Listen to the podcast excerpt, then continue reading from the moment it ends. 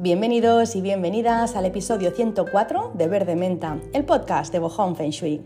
Un podcast para personas que saben que, como dijo Séneca, nada es más contrario a la curación que el cambiar frecuentemente de remedio. ¿Y por qué digo eso? Bueno, pues lo digo porque hoy voy a hablar de la constancia y de la tenacidad a la hora de aplicar Feng Shui o cualquier herramienta que usemos para mejorar nuestra vida. La constancia y la perseverancia son las cualidades que validan al resto, o como dijo Arturo Graf, la constancia es la virtud por la cual todas las otras virtudes dan fruto. No hay nada importante en esta vida que se haga en un solo día. Si yo como bien un día, no noto nada en mi cuerpo. Si yo trabajo duro un día, no veo resultados en mi negocio. Puedo tener mucho talento, pero si no soy constante, no me sirve absolutamente de nada. Cuando somos cambiantes, cuando somos mudables, cuando somos veletas, nada nos da fruto. Decía Ovidio que la gota horada la piedra, no por su fuerza, sino por su constancia. Os tengo que confesar que tengo muchos defectos, como habréis notado, y también tengo algunas virtudes, como espero que también hayáis notado. Pero en cualquier caso, como todo el mundo, tengo unas fortalezas y unas debilidades. Sin lugar a dudas destaco mi fortaleza, podría decir, y es de las que más destaco, quizás de las que yo más noto que sobresale, y si me tuviera que definir sería esta.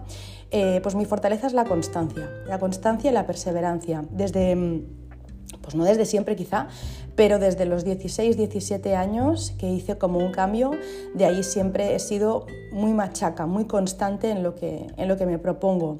Si yo digo que voy a hacer algo, lo hago. De hecho, muchas veces una de las frases que utilizo es: tú tranquila, que salvo que me parta un rayo, yo eso lo hago. Y si me parte un rayo, una de mis mitades va a hacer eso, porque es lo he dicho, va mi palabra ahí, pues eso yo lo hago. Entonces, por eso digo que creo que la constancia es lo que me define. Otras cosas no, en otras cosas soy muy patata, pero la constancia es una de mis cualidades, podríamos decir, ¿no? Voy a pico y pala, un día, otro y otro. No, es que ni siquiera lo pienso, es algo que ni me cuestiono, lo hago porque lo he dicho, entonces voy a pico y pala el tiempo que haga falta. No me considero tozuda, también soy tozuda, pero cuando digo que voy a pico y pala o cuando voy a muerte con algo, no es que lo haga por tozudez, no es que sea obstinada.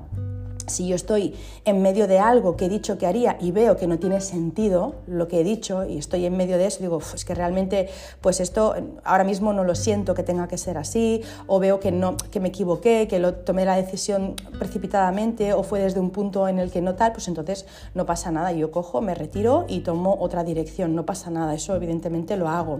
Pero abandonar algo que yo me he propuesto porque no estoy viendo resultados, eso no va conmigo. Si yo siento que es eso, hago los cambios que tenga que hacer, pero voy a muerte.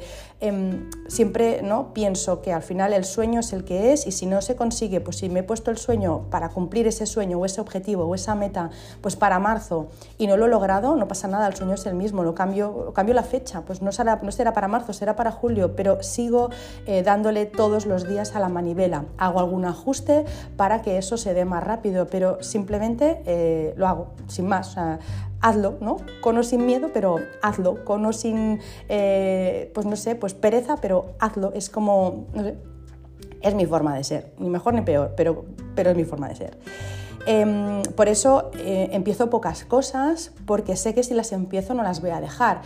Por ejemplo, a veces me dice alguien, oye, ¿por qué no haces una cuenta de YouTube? ¿Por qué no haces esto, lo otro? Le digo, no hago una cuenta de YouTube, básicamente porque si yo abro una cuenta de YouTube voy a publicar cada semana un vídeo y ahora mismo no tengo ese tiempo, o no quiero destinar ese tiempo a hacer eso porque tengo otras cosas. Entonces, cuando yo tenga el tiempo, abriré una cuenta de YouTube y puedes estar seguro que cada semana voy a publicar un vídeo, cada semana, o sea, caiga quien caiga, pete quien pete, seguro, pero ahora mismo sé que eso no tengo ese tiempo, y para empezar y dejarlo, no. Igual que, por ejemplo, el podcast o la academia o lo que sea, yo sé que cada semana religiosamente subo un episodio. Si es algo de fuerza mayor, evidentemente, tampoco, no pasa nada, no lo hago esa semana y ya está, pero sé que si empiezo algo, lo termino, hasta que deja de tener sentido para mí. Si de repente, un día siento que el podcast no lo quiero continuar, que de momento no es el caso porque me encanta hacerlo,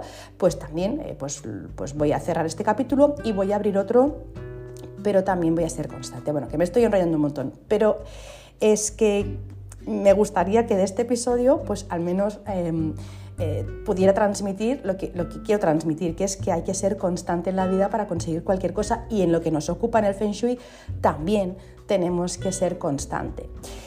Yo siempre tengo un cuento muy muy presente, de hecho tengo dos cuentos siempre muy presentes en mi cabeza. Uno es el bambú japonés, que este cuento lo explico esta semana en la academia online, pero vamos, que lo podéis encontrar por internet. Y el otro es este que os voy a contar ahora, que siempre lo tengo en mente y que siempre se lo explico cuando alguien me dice, ostras, es que no tengo resultados, siempre le explico este cuento. Os lo cito textualmente. Un hombre decidió cavar un pozo en un terreno que poseía. Eligió el lugar que consideró idóneo y cavó 5 metros, pero no encontró agua. Buscó otro lugar y en esta ocasión se esforzó más, llegando hasta los 8 metros, pero tampoco esta vez halló agua. Decidió probar en un tercer lugar y cavar mucho más, de tal modo que cuando llegó hasta los 10 metros, concluyó que en su terreno no había agua y que lo mejor era venderlo. Un día fue a visitar al hombre al cual había vendido el terreno y allí se encontró con un hermoso pozo. Amigo, mucho has tenido que cavar para encontrar agua. Yo cavé más de 20 metros y no encontré nada, dijo el antiguo propietario. No creas, contestó el aludido, la verdad es que yo solo cavé 12 metros, pero a diferencia de ti, yo siempre lo hice en el mismo sitio. Para mí eso es súper poderoso, siempre lo hice en el mismo sitio. Este cuento os lo he leído textualmente de una página que es Cuentos de Oriente, ¿vale? Os lo voy a dejar por ahí porque al final pues no me lo sé de memoria, sé el contenido, pero de memoria textual no me lo sé, así que nada, lo extraigo de ahí y luego os lo dejo por aquí escrito. Pues bueno, esto un poco en referencia a cuántas veces veo personas que empiezan algo con mucha ilusión y les dura una semana, 2 semanas o un mes, ¿no? No sé si es que el motivo no era suficientemente grande o es que se busca la recompensa inmediata o que pican un poco de aquí, un poco de allí y no mantienen nada en el tiempo, como el cuento del pozo. Dice la psiquiatra Marian Rojas, no sé si la conocéis, pero la verdad es que es una mujer que, ostras, encima de un escenario se viene arriba, es súper inteligente y tiene una forma de hablar que a mí me alucina. Bueno, os la recomiendo. Marian Rojas, una psiquiatra, pues dice que la fuerza de voluntad es la capacidad de posponer la recompensa. La fuerza de voluntad es la capacidad de posponer la recompensa, ¿no? Seguir trabajando aun cuando no veas resultados, porque sabes que lo vas a encontrar, pero tú sigues, ¿no?, con ese acto de fe de voy haciendo esto y en algún momento tendré la recompensa, pero no la tengo inmediatamente. Dice también Marian Rojas que estamos en un momento donde lo queremos todo ya y ahora, y es que así es. Queremos todo para antes de ayer y no damos el tiempo muchas veces que se necesita a las cosas y entonces no tenemos resultados. La fuerza de voluntad y la constancia son, podríamos decir, el pegamento o el puente que une el deseo que uno tiene con la realización de ese deseo, con la realización de ese sueño, objetivo, meta. ¿Por qué cuento esto? Porque en Feng Shui pasa exactamente lo mismo. Me encuentro algunas personas que leen un tip de Feng Shui, lo aplican ese mismo día y están esperando a que pase algo ya. O sea, es como un poco como los niños, ¿no? Cuando van de viaje en el coche, hemos llegado ya, y ahora. O sea, al final aplicar así Feng Shui no tiene ningún sentido. Las personas que toman el Feng Shui como si fuera, ¿no?, pues tomarse una píldora mágica, lo hacen desde la necesidad, lo hacen desde la carencia y desde la desesperación. Y desde aquí no se puede atraer nada de lo que queremos. No puedo atraer el amor desde el miedo o desde la desconfianza. Yo no puedo atraer la abundancia desde la carencia. Son dos frecuencias que no se encontrarán jamás. Si queremos algo, si quieres algo, tiene que salir por los poros, tiene que haber un motivo suficientemente poderoso para ello, tienes que poder visualizarlo, sentirlo y trabajarlo hasta que se cumpla el tiempo que haga falta. Al final, cuando deseas algo, a mí es lo que me ocurre, cuando deseo algo a muerte, me brota por los poros, es como lo que haga falta, cuál es el plan de acción, cuánto tiempo tengo que mantenerlo hasta el final, porque es que solo así se consiguen las cosas. De hecho, me encantan los ejemplos, ya lo sabéis, las historietas y los cuentos. Pues un ejemplo muy claro, el agua. El agua a 99 grados centígrados no hace nada, no hace absolutamente nada, es agua caliente, pero no hierve. Sin embargo, el agua cuando llega a 100 grados centígrados, ahí sí que es cuando hierve, y cuando el agua llega a 100 grados centígrados es capaz de mover las máquinas más bestias de este planeta. El agua a 100 grados puede hacer, vamos, barbaridades, pero 99 no puede hacer nada. Cuando empezamos algo nos tenemos que comprometer al 100% y no nos sirve el 99%. Una vez, no sé si lo escuché esto, de Sergio Fernández, ¿no? Al final es como, me comprometo al 100%. No me sirve ni el 70, ni el 80, ni el 90, ni el 99. Me comprometo al 100%. Y creo que fue de Sergio Fernández que dijo, ponía el ejemplo, ¿no?, de cariño, yo te soy fiel el 99% de las veces. Imagínate decirle a tu pareja, te soy fiel el 99% de las veces. Es mucho, es una barbaridad. Sí, claro, yo no sé a vosotras y a vosotros, pero a mí el 1% restante no me mola nada, ese 1% restante. Yo quiero que tú me seas fiel el 100% de las veces, ¿no? Quiero ese compromiso al 100%, no en un 99%. Entonces, si exigimos fidelidad y compromiso a la otra persona al 100%, ¿por qué no somos fieles nosotros y nosotras al 100% con las cosas que nos comprometemos o con las cosas que queremos conseguir? Me comprometo con esto un 80%, pues entonces no vas a conseguir, necesitas el 100% de compromiso. Sin compromiso no hay nada, ni una relación, ni nada que se pueda sostener en el tiempo.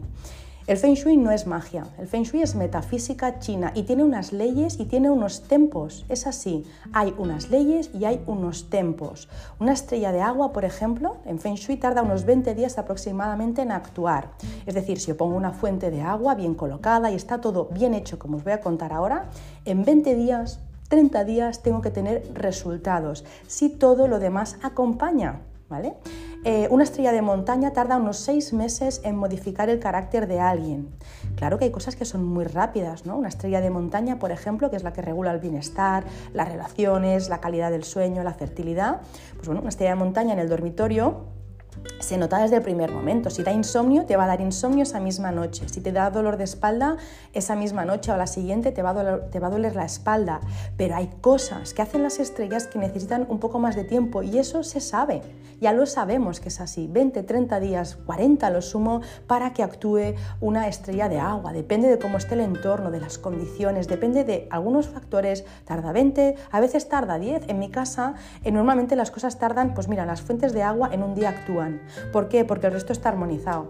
Cuando no estaba armonizado tardaba más, entonces se necesita preparar el terreno y luego hay unos tempos y unas leyes que no nos podemos saltar. Lo que es seguro es que no falla nunca, pero se necesita el tiempo que se necesita. El Feng Shui no es pongo un jarrón y ya pues soy feliz, ¿no? O cuelgo un cuadro con una pareja y ese día aparece el amor de mi vida. Feng Shui no es como una película de las que vemos por la tele, ¿no? Un culebrón, una película romántica de que en 2 horas ha transcurrido una vida. He encontrado el amor de mi vida, me he casado, he tenido familia. O sea, eso no es el Feng Shui, eso es una película, pero el Feng Shui no es en 2 horas. Y pensar así, a mi modo de ver, es infantil, es verlo como lo vería un niño pequeño que lo quiere todo para allá y es inmaduro. El Feng Shui no va de eso, las cosas no van así, ni en el Feng Shui y tampoco no van así en la vida. Feng Shui es algo profundo, es una herramienta de autoconocimiento que te permite experimentar mejoría en todas las áreas de tu vida si tú también pones de tu parte, está claro. Tiene que haber una coherencia, por eso os decía de preparar el terreno. Si yo quiero vivir en armonía y cuando llego a mi casa me pongo a gritar, pues ya puedo hacer limpiezas energéticas, no me sirve de nada, ¿no? Al final, lo que yo tengo que hacer primero es hacer lo que tengo que hacer conmigo y luego aplicar el Feng Shui, ¿vale? O puedo hacer las dos cosas a la vez, pero tiene que haber una coherencia. Primero tengo que ver de dónde me viene esa rabia que todo el día estoy gritando, controlar ese carácter y luego también hacer los ajustes de Feng Shui. Pero si no, no me sirve de nada. Quiero vivir en armonía, pero lo primero que hago al llegar a casa es empezar a gritar y a insultar, pues oye, ya puedes poner jarrones, puedes poner gatitos y puedes poner lo que quieras. No te va a funcionar, necesitas atender eso que te está pasando. Decía mi maestra de Feng Shui que el Feng Shui te ayuda si tú te ayudas a ti. Si yo conozco las estrellas de mi casa y veo que hay un problema, por ejemplo, en cuanto a las relaciones de pareja, y armonizo mi espacio con lo que las estrellas piden, y luego yo me quedo en casa esperando a que llamen a la puerta, o salgo a la calle a la desesperada buscando pareja, o voy diciendo pues que todos los hombres o que todas las mujeres son igual, y os puedo asegurar que no, el amor no aparece. O sea, es que el amor de nuestra vida no aparece ni con Feng Shui ni pidiendo un milagro a Lourdes, porque al final la predisposición que yo tengo, los pensamientos que yo tengo, no van acorde con lo que yo deseo. Entonces, eso es lo primero. El Feng Shui te ayuda, si tú te ayudas, se refiere a eso, a que tú también tienes que poner de tu parte, no es pongo un objeto y espero a que me vengan a buscar. No, eso no funciona así. El Feng Shui es poner la energía a tu favor, es habitar tu espacio conscientemente sabiendo que todo lo que hay y lo que no te apoya. El Feng Shui es como preparar la tierra. A mí me encanta poner este ejemplo, preparar la tierra. Tú cuando preparas la tierra, primero sacas las malas hierbas, luego aireas la tierra, la mulles y la abonas para que tenga pues, los nutrientes necesarios. Una vez tú lo tienes, ya puedes plantar las semillas de calidad para que puedan desarrollarse perfectamente. Luego, por supuesto, hay que regar, hay que podar y hacer lo que haga falta, ¿vale? Si estás trabajando en la tierra, pues hay una serie de cosas que tienes que hacer para luego poder recoger los frutos. Así que si yo planto una semilla de manzano, y yo no la riego, pues no le puedo exigir que me dé manzanas, ¿no? Si en esta tierra yo pues, planto una semilla de manzano y luego no la riego, pues no le puedo exigir que me dé manzanas. Tampoco puedo regar un día y quedarme al lado del manzano y decir, oye, ¿cuándo me vas a dar las manzanas? Ya te he regado una vez, ¿qué más quieres, no? Tampoco le puedes decir, mira, te regaré si me das manzanas, vamos a hacer un trato. Yo te riego si tú me das manzanas, ¿no? Eso tampoco no funciona así. La naturaleza siempre es el mejor ejemplo de cómo se hacen las cosas. Preparas el terreno, plantas, cuidas el tiempo necesario, sean semanas o meses, el tiempo que haga falta, incluso a veces pues puede ser años, no lo sé, pero bueno, el cuento de bambú japonés es así, son años, son 7 años que se necesita para que crezca una planta de bambú. Pues cuidas el tiempo necesario y luego recoges, no se puede hacer del revés. Pues lo mismo pasa en casa. Hay que preparar el espacio para lo que quieres que entre, hay que trabajar con coherencia lo que se desea y luego obtienes lo que deseas. Si no lo haces, o no entrará, o si entra, se acabará yendo, acabará por no sobrevivir. Es como las plantas, si tú logras que crezca una planta, un árbol o lo que sea en una tierra de mala calidad, al final acabará por morir o habrá una plaga, pasará cualquier cosa porque esa tierra no estaba bien preparada, no te has tomado el tiempo en preparar bien las cosas. Hay personas que empiezan a interesarse por el Feng Shui, leen por encima o lo estudian en una academia, en una escuela, pero no interiorizan absolutamente nada o interiorizan muy poco. Hacen 4 cambios rápidos, muchas veces mal, y como no funciona se enfadan pues, no sé, con el profesor, con la profesora, con el Feng Shui o con la vida, cuando ninguno de los 3 son responsables de sus no resultados. Somos felices, eso siempre, cuando dejamos de tirar pelotas fuera y no empezamos a culpar a los demás, cuando empezamos a responsabilizarnos de nosotros y nosotras mismas, cuando en vez de decir que todo el mundo tiene la culpa de aquello que te pasa, te cuentas la verdad. Cuando te sientas a solas, ¿no? En silencio, y yo esto me hago muchas veces esta pregunta, os lo prometo, ¿hay algo que estoy haciendo o dejando de hacer que esté provocando esto? O sea, ¿cuál es mi parte de responsabilidad? No de culpa, de responsabilidad. ¿Por qué me he encontrado con esta persona? ¿Por qué me ha pasado esto? ¿Por qué se me ha roto esto?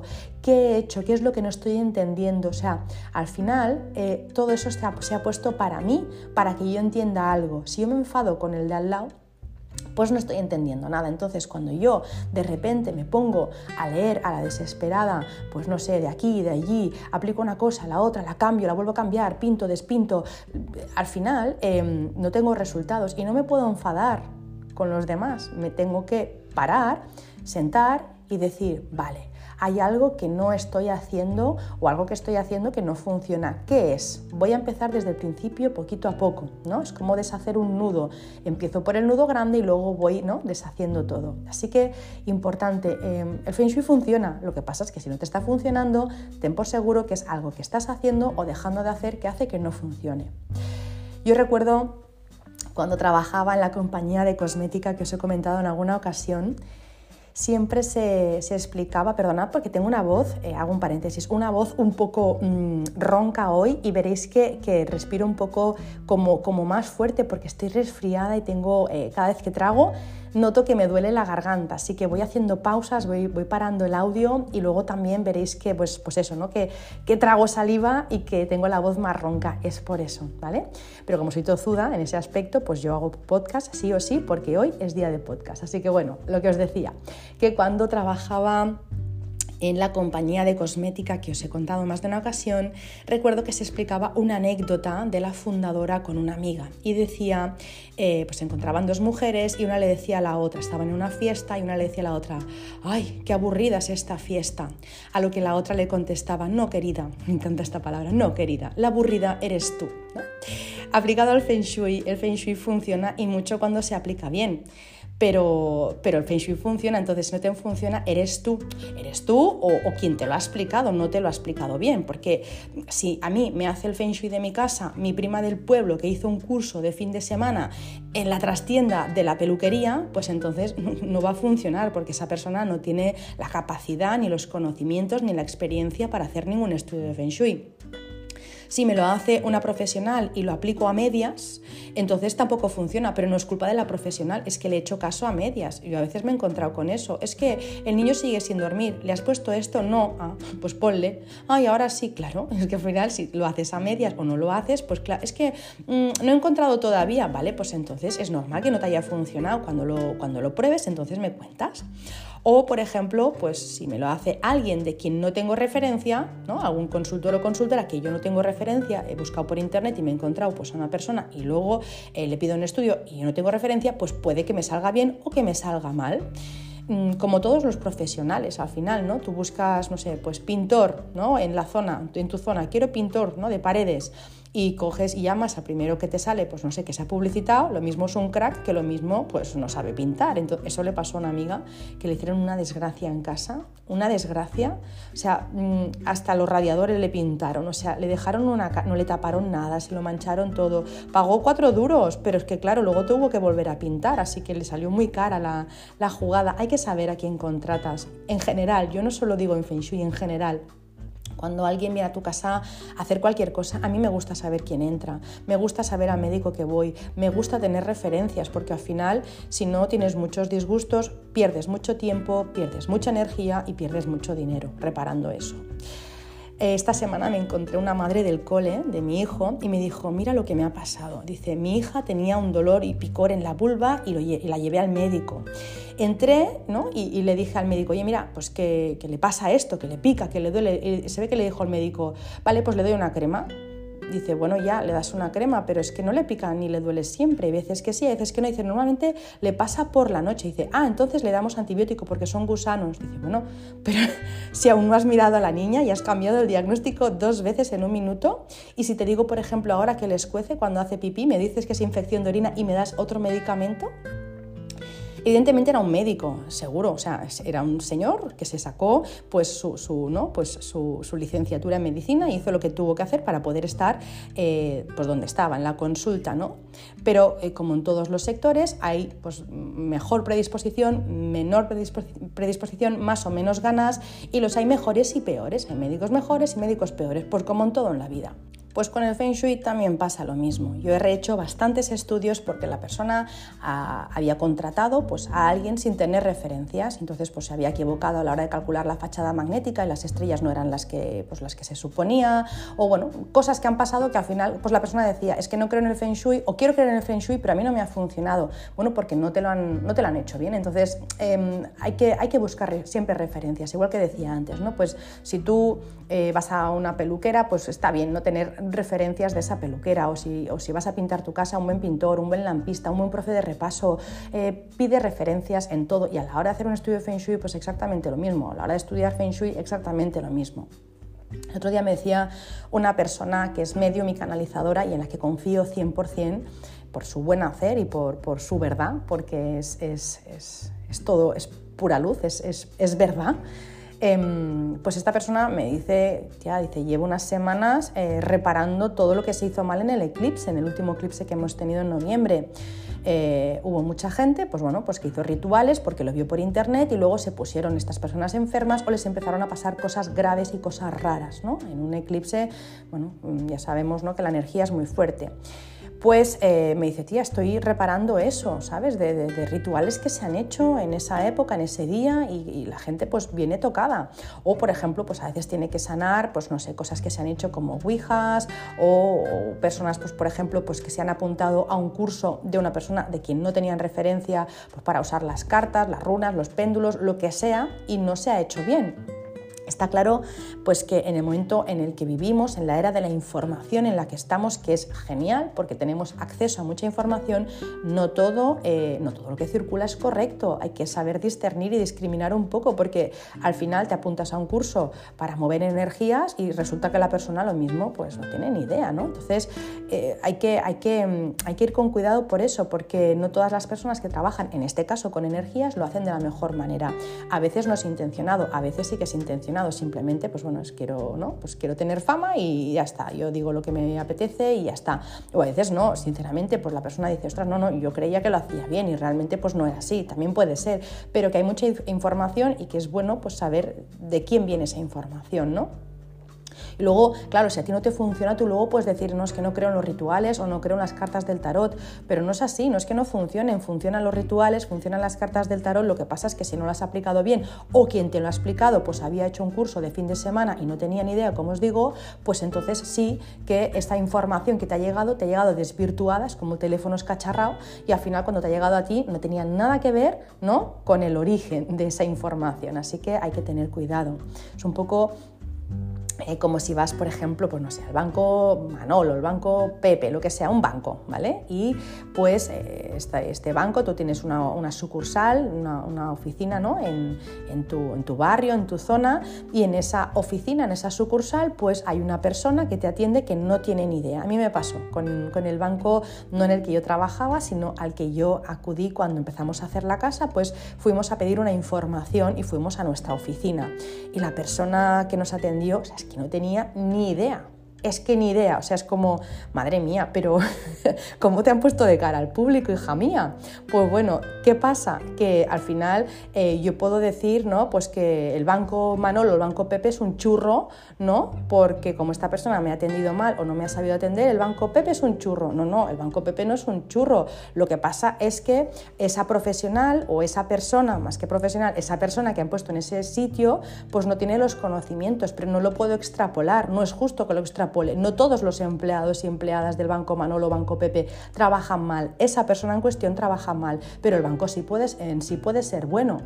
El ritual en sí puede ser bueno, el Feng Shui en sí es bueno. Lo que pasa es que quien te lo ha explicado, quien te ha atendido, no era la persona indicada.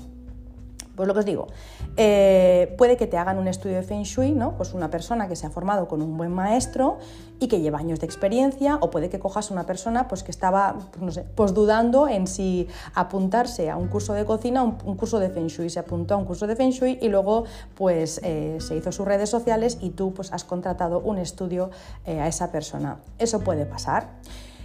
Así que, dicho eso, si tú haces un estudio de Feng Shui con un buen profesional, partamos de la base que has elegido a un buen profesional, ¿vale?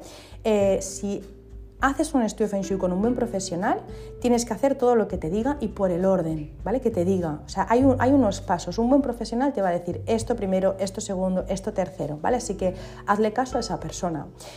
No me voy a extender demasiado en todos los pasos, os voy a hacer una pincelada de cuáles serían los pasos a seguir cuando tú aplicas Feng Shui en tu casa, ¿vale?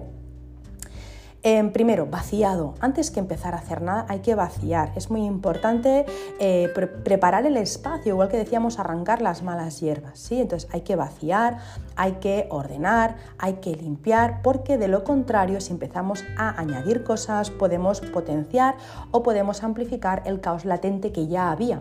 Si yo planto semillas buenas en una tierra pues que está mal o que no tiene nutrientes o que tiene bichitos, pues la puedo liar mucho, se puede amplificar y puede eso, vamos, hacerse muy grande, pero no de la manera que yo había pensado. Entonces, poner algo cuando todavía no está preparado el espacio es potenciar o amplificar el caos latente. Es como, por ejemplo, Si tú pones, ¿no?, con uno de los aceites esenciales, ¿no?, el abundancia, hay un aceite que se llama abundancia. Si me pongo aceite abundancia, ¿es abundancia de qué? De lo que haya. Pues de caos, pues abundancia de caos. De desorden, pues abundancia de desorden. Al final la abundancia tiene que potenciar o activar abundancia de algo bueno. Entonces tengo que tener primero eso preparado para que me dé lo que yo quiero. Segundo punto, limpieza general y limpieza energética. Antes que empezar a cambiar distribuciones de muebles, pintar paredes y demás, hay que limpiar bien, físicamente y energéticamente. Tercer punto, los olores. Yo no puedo empezar a poner nada si mi ducha huele mal, o el baño huele mal, o no sé, o la campana extractora no elimina los humos de la comida y mis cortinas huelen a pescado frito. Eso hay que eliminarlo, hay que limpiar bien y hay que mirar pues si hay pues eso, ¿no? Pues un problema en los desagües o en los baños, o si en casa se fuma, cualquier cosa, eso hay que eliminarlo. Los olores son conductores y son canalizadores del ki, son portadores de la energía. Cuarto punto, que fluya la energía. ¿Cómo que fluya la energía? Pues con las ventanas y las puertas. Al final son los ojos y la boca de la casa. Y las pequeñas bocas también, la boca de aquí y las pequeñas bocas. Entonces, si no abre bien la puerta, si chirría, si choca, si roza, lo que sea, cualquier cosa que le pase a una puerta o a una ventana hay que arreglarlo con sentido de urgencia, porque la energía que trabajamos en el interior de la casa viene de fuera, entonces hay que trabajar eso, así que no puedo empezar a poner nada hasta que no esté eso reparado. El siguiente punto, el quinto, entonces sí, hacer cambios en función de las estrellas. Si yo tengo en el comedor una pareja de estrellas 4-7 que me pide elemento agua, ¿sí?, y yo tengo el comedor en color rojo, que es fuego, pues ahí tengo que hacer un cambio, porque si no es cuando estoy notando ese conflicto. Así que una vez hecho todo lo previo, entonces y así empiezo a armonizar con los colores y con las formas. Pues si tengo el sofá en rojo, le pongo una fundita, le pongo unos cojines, le pongo un plate, le cambio la alfombra, o le pongo una pared de un color, o le pongo un papel pintado, pongo unos jarrones o unas lámparas, qué sé yo, en cualquier matiz y en cualquier intensidad de color agua, azul o negro, desde un azul celeste a un azul petróleo, lo que yo quiera. Entonces aquí sí que ya estás empezando a trabajar con el Feng Shui en cuanto a los elementos, ¿vale? Luego también necesitas saber por dónde ventilar, por buenas estrellas, porque si yo estoy haciendo todo eso y cada día abro una puerta o una ventana por la que me entra una estrella 5, dices, jo, es que no me va bien, no, estoy viendo que se me va el dinero. Claro, es que estás ventilando por una 5, cierra la 5, abre la 8, necesitas saber por dónde ventilar y por dónde, pues eso, hacer que haya vida o movimiento. Y el último punto es poner los activadores. Cuando tú tienes todo esto hecho, entonces sí, entonces pones la fuente, pones lo que quieras de poner de activadores, una pecera, el manequín eco, lo que tú quieras, pero una vez has hecho los pasos previos. Si yo cojo, me compro una fuente y con la casa sucia, las puertas que chirrían, con malos olores, todo roto, pongo una fuente, ¿qué pensáis que va a pasar? Y si encima tengo impaciencia y el primer día quiero que me dé dinero, es como no, el terreno no está preparado, ni tú estás preparada, ni sabes lo que quieres. O sea, poner una fuente en estas condiciones al final es empeorar lo que ya hay. Pero si tú has hecho todo el previo, entonces sí, porque mientras tú estás haciendo todo lo que tienes que hacer en tu casa, están cambiando cosas dentro de ti. Tú estás vaciando por dentro, no solo la casa, mientras vacías la casa tú vacías por dentro cosas que ya no te sirven. Tú te estás limpiando por dentro, tú te estás equilibrando por dentro y tú estás preparada para recibir lo que tienes que recibir. Tu energía y la de la casa caminan juntas. Tú no puedes avanzar más rápido de lo que avance tu casa. No se puede, se va a la par. Es que es un trabajo conjunto, te vas despojando de cosas, vas desbloqueando, vas dejando paso a las cosas nuevas. Es un camino, el Feng Shui es un camino de autoconocimiento, de interiorización. Estás en comunión con tu casa. Tú cuando ves a alguien dejado, sucio, impuntual, corriendo todo el día y sin rumbo, ¿cómo crees que está su casa? Su casa está igual. Cuando tú ves a alguien limpio, peinado, puntual, metódico, ¿cómo crees que está su casa? Su casa está igual. Cuando ves a alguien con una gran fortuna, ¿crees que su casa está en ruinas, que se está cayendo? O cuando ves a alguien pobre sin un céntimo, ¿crees que tiene una casa lujosa? La casa y la persona caminan de la mano. Si no lo hacen, antes o después lo harán. Se van a mimetizar, tienen que vibrar de la misma manera. Si tú eres rico o rica y vives en una casa en ruinas y echa un asco, antes o después te vas a acabar arruinando. Y si eres pobre pero te mueves en un ambiente rico, antes o después lo serás. Como siempre dice Sergio Fernández, ¿no?, que se dice dice, dicen los anglosajones, fake it until you make it, fíngelo hasta que sea así. Si tú te mueves en un ambiente abundante, al final, aunque tú no lo seas, te vas a acabar igualando a eso, porque tienes que vibrar de la misma manera. O sea, no puede haber una cosa fuera y dentro otra. En algún momento tienen que buscar un punto en común, así que el fíngelo hasta que sea así es verdad. Primero te tienes, ¿no?, tienes que sitiar tu mente de forma que entienda que te mueves en ese ambiente y al final lo acabas atrayendo. Y al revés también, para bien o para mal, acabas atrayendo lo que hay en el exterior. Como se suele decir, ¿no?, como está tu casa, estás tú. Bueno, ya hice un podcast en el que expliqué los matices, pero sí, lo que hay fuera, pues bueno, es que es una ley de correspondencia, como es dentro es fuera, como es fuera es dentro, ya está.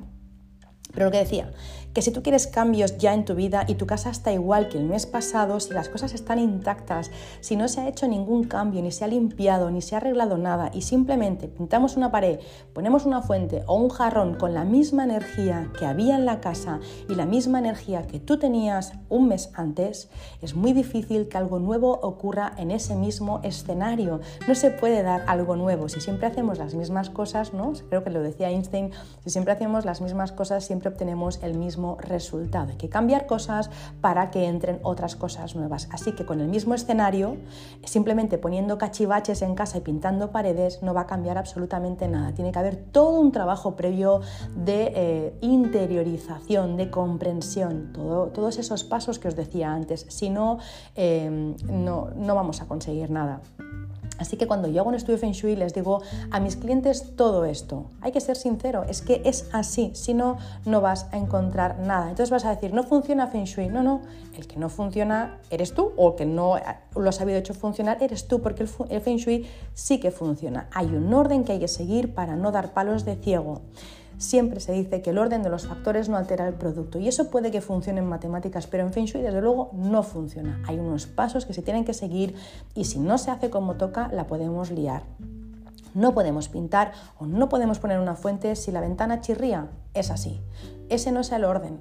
Cuando viene un pintor a nuestra casa, ¿verdad? Que primero pues tapa las grietas o los desconchones y luego enyesa o lo que haga y luego pinta, pues aquí exactamente igual. No podemos enyesar después de pintar, porque entonces queda una ñapa, queda cutre y eso no funciona, acaba cayéndose.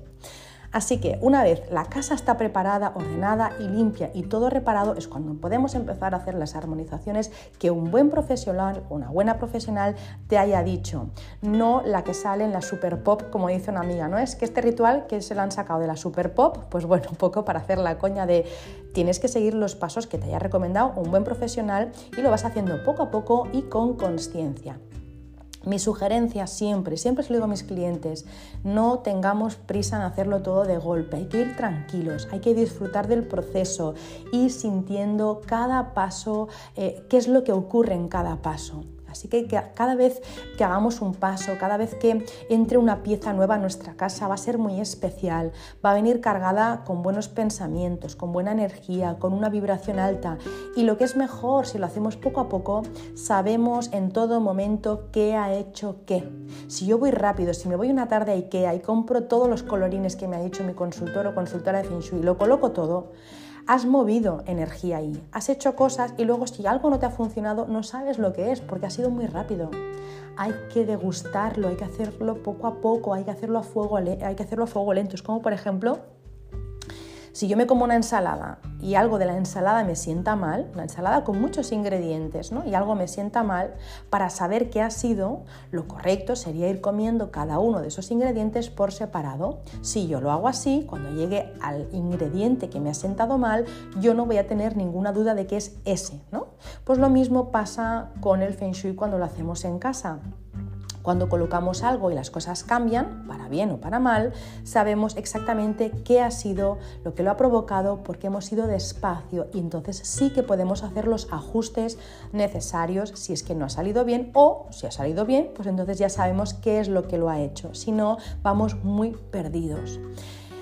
Pues eso. Que la grandeza del buen Feng Shui hecho por un buen profesional es que puedes comprobar empíricamente en cada momento que eso funciona, no es un acto de fe, no es me han dicho que ponga esto y a ver, no, es que lo vas a notar. Si lo has hecho bien y con un buen profesional y has tenido paciencia, tranquilo, tranquila, porque lo vas a poder comprobar empíricamente y además pues con el tiempo que se estima, pues 20 días, 30 días, pero necesitas hacerlo bien y con constancia.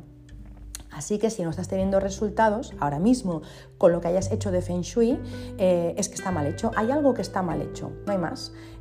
Porque si estuviera bien hecho, tendría resultados. Entonces hay que parar y analizar todos los puntos. ¿Qué he hecho? ¿Está bien calculado esto? ¿Está bien armonizado esto? ¿He vaciado? ¿Está todo limpio? ¿Está ordenado? ¿Está tal? ¿Las estrellas? ¿Lo he hecho? O sea, es un trabajo que requiere tiempo. Es como la vida, no se puede aprender, ¿no? Lo que sabes con 45 años no lo sabes con 10. No se puede, ¿no?, poner un microchip a un niño de 10 años con la experiencia de una vida. Entonces, el Feng Shui te va a acompañar toda la vida. O sea, vas a hacer los cambios, los vas a notar, luego vas a cambiar tú, la casa cambia con las estrellas anuales. Es un diálogo constante con tu casa, siempre. Entonces, pues eso, necesita tiempo y todas las cosas, ¿no? Es como las relaciones, pues las relaciones también necesitan tiempo. Lo mismo te enamoras y, ¿no?, al cabo de un tiempo, pues la relación ya no es tan fogosa y es más pausada, pues es un tiempo, eso se va madurando y es más bonito incluso. Pues el Feng Shui también, notas resultados rápido, pero luego tienes que ir trabajando, no es pongo este jarrón, pongo este cuadro, pongo una fuente y ala, y ya está, Feng Shui hecho en mi casa. No, esto no es así. El otro día una persona decía que estaba pues desesperada porque había cambiado no sé cuántas cosas, todas a la vez, me imagino, en los últimos meses siguiendo pues el Feng Shui, ¿no? Que había cambiado un montón de cosas en su casa, había pintado no sé cuántas veces, había comprado cosas, luego las había sacado, bueno, que lo había hecho todo rápido, ¿no? Y pues un poco nerviosa o nervioso, da igual. Yo solo de leer eso, ¿no?, que estaba contando, la verdad es que me llegaba energía de caos, me venía caos a la cabeza, ¿no? Y me venía la imagen, ya sabéis que soy como de muchas imágenes, cuentos y refranes, ¿no? Siempre me viene algo a la cabeza gráfico, pues me venía la imagen de los buffets, esos buffets, los restaurantes, ¿no?, que es un buffet libre, en los que tú vas y ves que hay personas, que siempre he alucinado con esto, ¿no?, personas que cogen un plato y en el mismo plato se ponen una ensalada aliñada con vinagre, sal y lo que fuera y aceite, luego al lado macarrones calientes, ensalada fría, macarrones calientes, luego ves que ponen un flan dulce, todo en el mismo plato, que yo solo de verlo, mira, si me vierais la cara ahora, bueno, pues todo mezclado, ¿no? Eso se hace porque se va con prisa, porque se come por los ojos. Hay un desorden que se plasma en el plato. La alimentación al final también, ¿no?, es una manera de ver cómo está la persona. ¿No? Dime cómo comes y te diré cómo eres, se dice, ¿no? Pues bueno, yo siempre he creído que es mejor levantarte, siempre lo he hecho así, es que no me nace hacerlo de otra manera. Yo me levanto, cojo el plato, pongo lo que quiero comer, intento pues poner la cantidad que sé que me voy a comer, porque si me lleno el plato, como es gratis, ¿no? Eso de como es gratis, pues yo me pongo... No, ¿qué te vas a comer? No es cuestión de tirar la comida. Pues yo me como pues este poquito de arroz, el arroz y con algo que le ligue, vale, me lo como, me he quedado con hambre, pues mira, he visto que había un segundo plato que me apetecía, te levantas con el mismo plato o con otro y entonces pones lo que querías y luego ya te coges un último plato para postre, te coges el flan que querías o lo que tú querías, pero... mezclarlo todo, ¿no? Y al final hace que, bueno, pues que te sientas mal y que acabes dejando muchas cosas, que las tengas que tirar.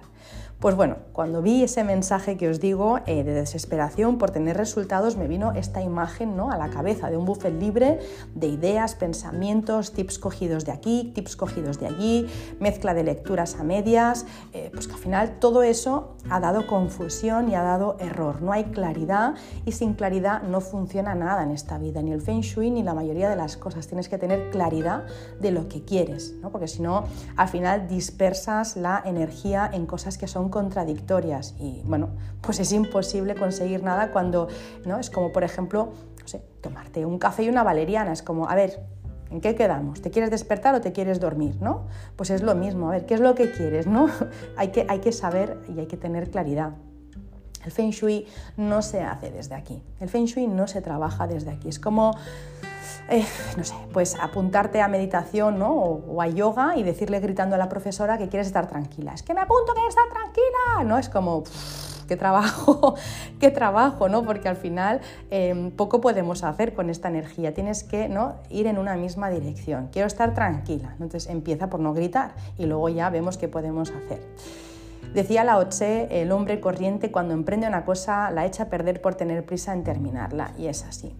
El Feng Shui no se trabaja con prisa, el Feng Shui no se trabaja con ansia, no se trabaja de esta manera. No es como el doctor de antes que os decía, ¿no? Ponte una crema, tómate un antibiótico, ¿no?, y en un minuto te cambio 3 veces el diagnóstico y el tratamiento.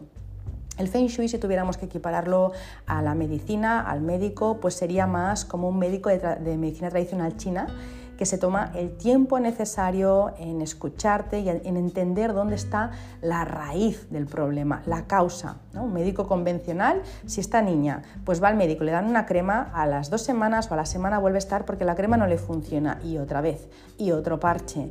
El médico pues que te escucha, o si fuera un médico de medicina tradicional y te escuchara, iría a la causa y te daría el tratamiento que hace que te cures, no que tengas que volver a hacer, ¿no?, una ñapa y otra ñapa y otra ñapa.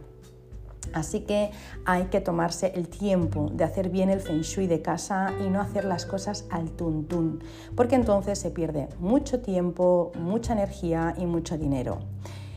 Repito, no es que el Feng Shui vaya lento, el Feng Shui no va lento. Si yo tengo una estrella que da insomnio y, ¿no?, en mi habitación y hago la cura, la misma noche ya duermo. Esto es así. Es que quien ha hecho Feng Shui, a quien le he hecho un estudio Feng Shui y tenía insomnio, cuando hemos puesto la cura, en la misma noche se ha dormido. O sea, los niños que llevan 7 años sin dormir han dormido, 5 años sin dormir han dormido, adultos sin dormir han dormido. Es decir, eso va rápido. O un dolor de algo, todas esas cosas son rápidas, pero hay cosas que necesitan su tiempo y que no se puede ir con impaciencia. Dice siempre Borja Vilaseca que creamos impaciencia cuando anhelamos algo del futuro que creemos que nos va a mejorar el presente, y sí, nos lo va a mejorar, pero espérate porque necesita su tiempo. El otro día me decía una amiga que ha encontrado hace 2 semanas la casa de sus sueños, el piso de sus sueños, y lo ha comprado. Ella y su familia llevaban muchos años buscando pisos. Ella y su marido pues querían un piso en una zona, pero en concreto querían un piso en el bloque en el que estaban viviendo actualmente de alquiler, pero nunca salía nada en ese bloque. Y si salía algo, iba muy rápido y no tenían ni opción a hacer una oferta. Así que bueno, iban a mirar pisos y pisos y pisos y nada, no cuadraban por características o no cuadraban por el precio, por lo que fuere. Y el otro día me dice: Marta, hemos comprado el piso en nuestra comunidad. Ha sido, bueno, es que fue todo magia, ¿eh? Lo típico que una persona te viene y te dice, bueno, magia, y han encontrado el piso. Dice, estoy que no me lo creo, tía. Dice, porque es como nuestro piso, pero es mejor incluso que nuestro piso, es más grande y tiene mejores vistas. Dentro de la comunidad habían pisos con mejores vistas y pisos con peores vistas, pues tienen uno con mejores vistas y más grande. Así que yo le dije, es que claro, tanto tu marido como tú sabíais perfectamente lo que queríais, al final sabíais cómo queríais que fuera el piso, dónde queríais que estuviera y cuánto podíais pagar. Pues bueno, habéis hecho un pedido al cielo, al universo, a lo que tú quieras. Has hecho un pedido, ¿no? Y este pedido ha sido entregado, pero esto no se ha hecho de la noche a la mañana. Esto me acuerdo que me lo explicaba también una chica que pues, tuvo muchos años buscando pareja y la quería de una determinada manera, y cuando escribió una carta de cómo quería que fuera, y al final vino esa persona tal cual la había descrito, o sea, tal cual, era como, wow, tú has hecho un pedido, bueno, pues el pedido se está tramitando, espérate, porque lo mismo la persona que tú quieres ahora mismo está ocupada, pero en X tiempo pues ya no está ocupada, este piso que tú quieres existe, pero ahora mismo no es el momento, porque no es para ti ni el momento ni para otra persona, pero acabará llegando ese piso, ¿no? Así que, volviendo con el ejemplo de mi amiga y el piso, pues han tenido que tener paciencia, pero al final el piso ha sido suyo. Así que han estado mucho tiempo yendo hacia una misma dirección, yendo en la misma línea, y eso tiene una recompensa. Poco igual que el cuento que explicaba al principio, ¿no?, del pozo. Has estado mucho tiempo cavando en el mismo, ¿no?, en el mismo punto hasta que has encontrado agua, has tenido paciencia y al final la recompensa ha llegado. Pues bueno, la vida muchas veces nos envía pruebas para ver cuán convencidos o convencidas o cuán comprometidos o comprometidas estamos con aquello que estamos pidiendo. Si vamos en la misma línea, llega un momento que por cansinismo o porque te lo mereces, te lo acaba dando. En la misma página que os decía antes de Cuentos de Oriente, un poco la explicación que le dan a este cuento del pozo, os la leo textual también, ¿vale? Porque es bonita. Dice: muchas veces las personas que se quejan de la falta de frutos a su gran esfuerzo, en realidad les está sucediendo como al hombre del pozo, que cavaba en lugares diferentes. Una cosa es esforzarse y otra muy distinta es esforzarse del modo correcto y el tiempo suficiente. Así que es, no, yo me esfuerzo ya, pero el tiempo suficiente y de la forma correcta, entonces sí que vas a tener resultados sí o sí. Hasta aquí, porque llevo mucho rato ya, espero no haberos aburrido, espero que este podcast os haya servido, os haya gustado, os haya inspirado de alguna manera, os haya sido de utilidad. Ya sabéis que me encanta siempre saber vuestras opiniones, comentarios, experiencias, así que cualquier cosa que queráis compartir conmigo lo podéis hacer en mi Instagram, que es @bojonfengshui, y también me puedes contactar a través de mi web www.bojon.es. Y si deseas saber más Feng Shui, pues ya sabes que tienes disponible la academia online en mi página también www.bojon.es. Y nada, lo de siempre, si te ha gustado el episodio, compártelo con alguien que pienses que le puede ir bien, que le puede ayudar, que le puede inspirar, y así llega a más personas. Nada, me despido hasta la semana que viene. Y mientras tanto, pues si me estás escuchando por la mañana, te deseo que tengas un feliz día. Si lo estás haciendo por la tarde, que tengas una feliz tarde. Y si lo estás haciendo por la noche, que tengas una feliz noche y dulces sueños. Os mando un beso enorme y os deseo una muy feliz semana. ¡Mua!